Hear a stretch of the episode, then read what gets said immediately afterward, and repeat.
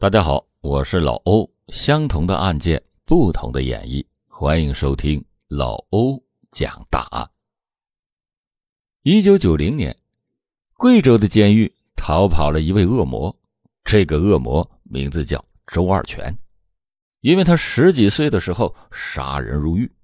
然而，即便是身处监狱，他依然是贼心不死。终于，让他逮着了一个机会，从监狱里边逃了出来。而他的这一逃，让老百姓顿时陷入到了水深火热之中。他杀人放火、强抢民女，就没有他不干的事情。短短的七年，就伤害了近百名女子，他的作案动机更是荒唐至极。那么，周二全最后是怎么落网的？欢迎您接着收听老欧讲大案。周二全。是贵州省咸宁自治县东风镇彩兔村人。自从1992年以来，他先后在贵州省的咸宁、中山、赫章、水城以及云南的宣威等地杀死九人，杀伤二十多人，强奸妇女数十人，还独自或者是伙同他人抢劫、盗窃、盗抢上百起。由于惧怕周二全，当地六户村民举家外逃。二百多户村民这几年来都过着提心吊胆的日子。周二全是流窜在威宁的一个匪徒，这个人残忍狠毒，无恶不作。本来民国时期的土匪信奉“兔子不吃窝边草”，不骚扰本地的乡亲，但是这个周二全正好相反，他祸害的全是威宁本地的老百姓。这是一个比连杀十人的邱兴华更凶狠的角色。由于当时的公安机关为了营造和谐社会的治安环境，对于重大案件一律保密，不让社会知道，所以直到今天，周二全的详细资料仍然属于秘密，只知道一九九零年以后的事情。一九九零年，因为杀人案在服刑的周二全成功的越狱。此后，再逃到老家威宁当地，连续的作案。至于周二全之前是怎么杀的人，为什么杀人，全都不明，连后来办案的民警都不知道，只知道他是威宁自治县东风镇彩兔村人。周二全自知道杀人越狱，一旦被捕，那肯定是死罪，所以他就抱着活一天赚一天的态度。肆无忌惮的作案，疯狂凶残到了极点。他平时隐身于森林，不断的从一个山寨流窜到另一个山寨，每每不是杀人就是放火，还有强奸。这家伙身上总是带着炸药包，扬言谁要是惹他，就同归于尽，是一个标准的亡命歹徒。短短的两年时间。周二全连夺十二命，伤了二十四人，更抢走了几十个孩子，卖给了人贩子，并且强暴了近百名妇女。周二全虽然长得偏瘦，力气却非常的大，身上有各种的武器，而且是当地人，对威宁的一草一木都非常的熟悉。他常年的在森林中流窜，普通的地方公安那是很难对付他的。不但当地的老百姓对他噤若寒蝉，由于此人以穷凶极恶著称，经常的走到各个山寨横行勒索。盘踞山寨的恶人虽然平时都是欺压当地的平民百姓，但是要是碰上了腰挎长刀、手持双枪的周二全，竟然没有一个人敢于抗衡。有一个流窜着威宁的陕西车匪路霸。想要抢地盘这个人曾经在抢劫中砍过两名司机，结果呢还是败于周二全之手，被大卸八块之后弃尸于山里。就连路霸都落得这样的下场，那还有谁敢反抗呢？目睹他作案的也只能是默不作声。周二全杀人抢劫，这还是其次。最让老百姓没有办法忍受的，那就是强奸妇女。周二全每到山寨里面，往往都要奸淫妇女，甚至还让被害人家属为他站岗。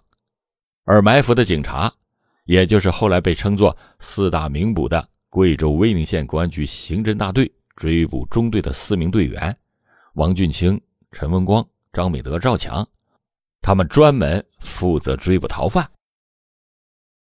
贵州威宁县东风派出所联防员罗昭举指着阁楼窝寨说：“周二全制造了一个无人寨。”走进了这个无人寨，面对一处失去房顶的废屋，罗昭举脸上的肌肉扭曲了起来。在一九九八年的一个夜晚，周二全用杀猪刀捅死了主人杨兴华夫妇以及两个儿子。起因呢？就是因为杨兴华的妻子貌美如花，周二全强行的将其带走，而杨家人不从。罗昭举就指着门后的角落说：“周二全做完案以后，被我的伯父给撞见了，结果他把我的伯父也给捅死了。”遗失到这里。杨家右侧的五十米是一户崔姓的人家，也被周二全给灭了门。寨子里的另外四户。举家外逃。周二全经常的身背火枪、长砍刀、杀猪刀，在各村寨出入，要吃要喝的，要保护费，还要女人。东风镇刘张两家对周二全那是切齿的痛恨。周二全曾经多次的当着一家的老小的面强奸他们的妻子儿媳，更惨的那就是杨二宝。有一天夜里。周二全把他从被窝里给拎了出来，强奸了他的妻子。到了天亮，又强奸了他十六岁的女儿杨二宝，被活活的当场气死。这个恶魔让负责税收计生的官员都不敢开展日常的工作。周二全的存在严重的影响了一方的社会安定。自一九九二年起，公安部、贵州省公安厅。每年都将他列为了重点的抓捕对象，咸宁、毕节以及六盘水、昭通等地先后出动了数千的警力抓捕，但是大规模的行动每次全都失败了。在当地人的描述中，周二全身高一米八五，能够力举五百斤的重量，他能够像豹子一样在山间里奔跑。这个人的身上、脸上。长满了浓密的毛发，外号“毛公牛”。被追捕的周二全是恶上加恶，只要是怀疑有人给公安提供了线索，他一律不留活口。一九九二年五月，彩托村的村民邓运光和警察只是打了一个招呼，就被砍死在家中，死者还包括他仅仅八岁的儿子。对于穷凶极恶的亡命歹徒周二全，即便是杀人逃犯，也都是唯恐避之不及。自从有不交保护费的恶人被周二全当场砍死之后，其他的恶人们对这个生冷不忌的家伙也产生了恐惧。每当他出现，原来在各个寨子称王称霸的恶人们就纷纷的躲避，宁可让他在自己的地盘上横行。也不敢干预，这就让周二全更加的肆无忌惮。云贵川三地的警方再次调兵围捕，但是周二全却消失了。每年的七月起，大雾就会锁定乌蒙群山，为逃亡者创造了极好的条件，因为三十米外你根本就辨别不出人影来。一九九九年十月，咸宁县公安局追捕中队成立半年以后，正式的接手周二全案。这时，他们还没有拿到凶手的照片，他们在云贵数十个县市穿梭，艰难的收集证据。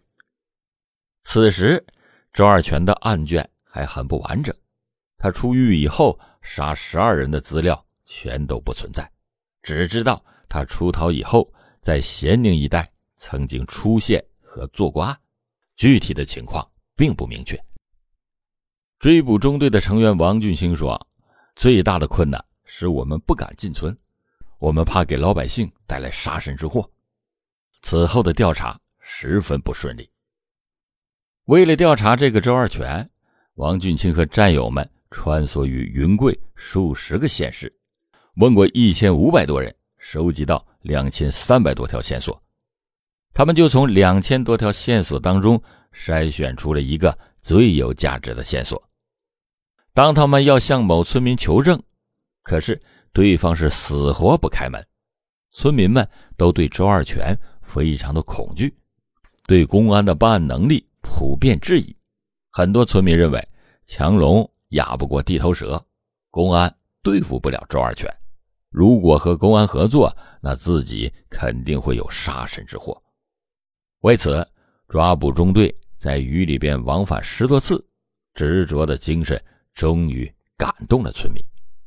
村民提供的这条线索，就把周二全锁定在了云南宣威的鸡公山。六年前，由于警方的全力追捕，周二全跑到了此地，化名金碧义。在逃走之前，他还掳走了威宁的一名已婚妇女。一九九九年。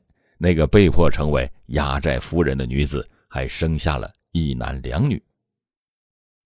一九九九年十月，威震云贵两省、有着四大名捕之称的追捕中队。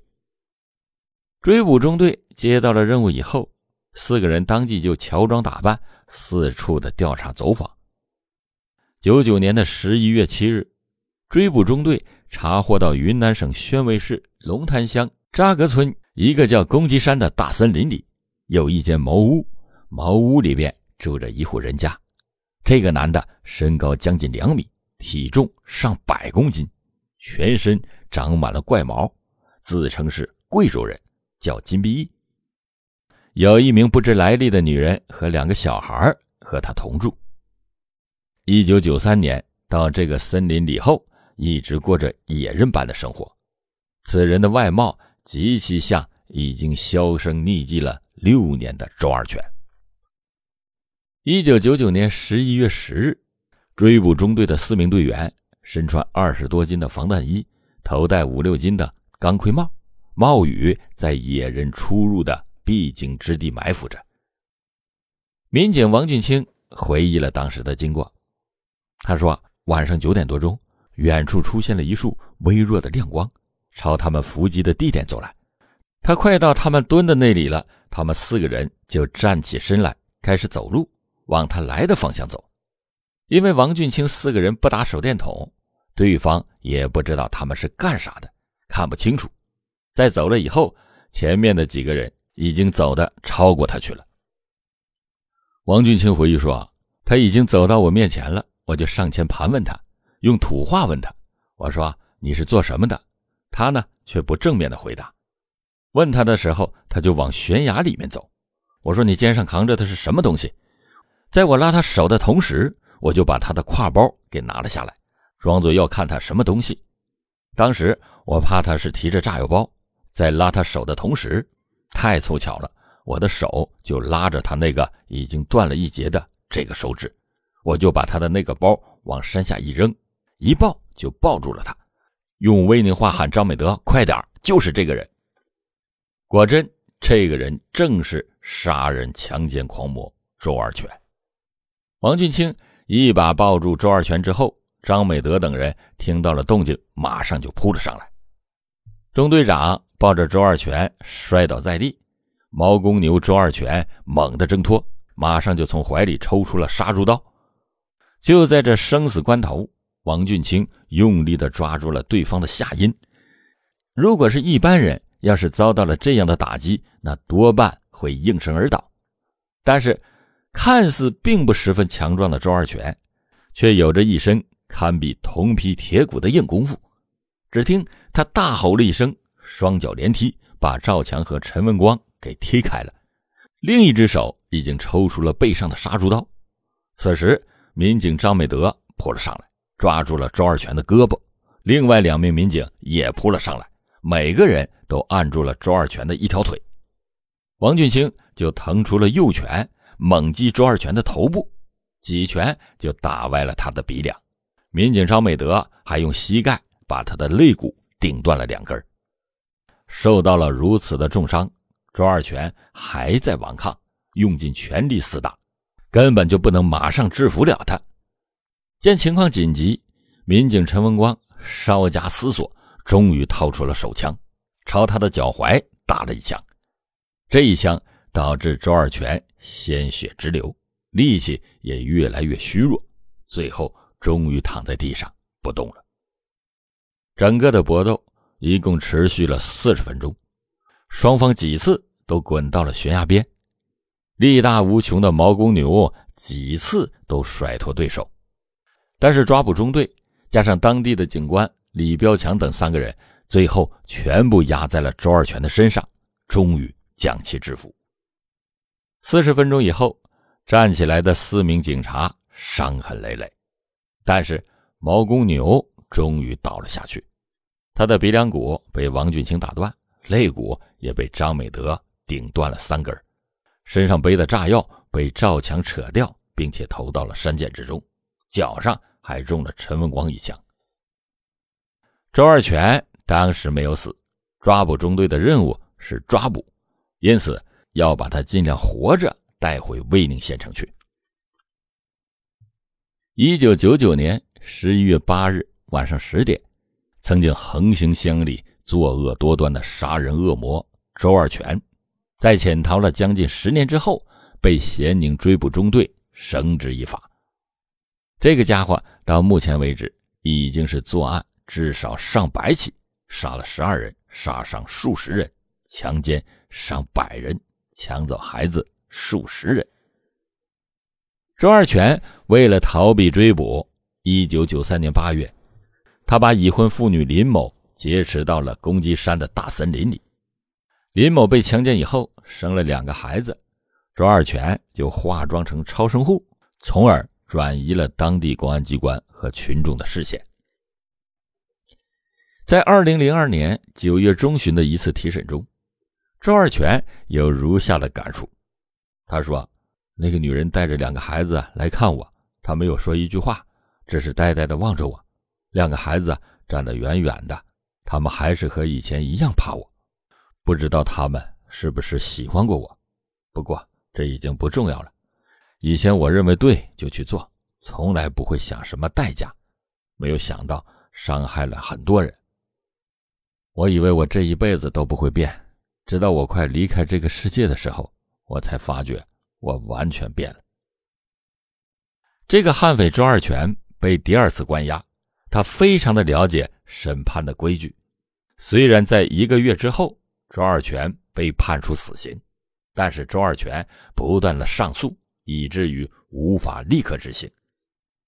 直到二零零二年驳回周二全的上诉，做出了终审判决以后，二零零二年。十月二十六日，悍匪周二全终于被押赴刑场执行了枪决。好了，感谢您今天收听老欧讲大案，老欧讲大案，案案都震撼。